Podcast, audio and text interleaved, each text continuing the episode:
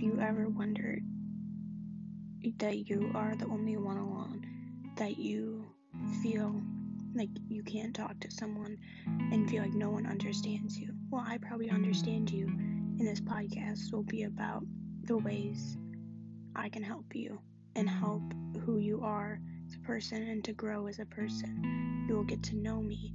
You'll get to see my life in a way that you probably wouldn't have seen my life if you saw me on social media.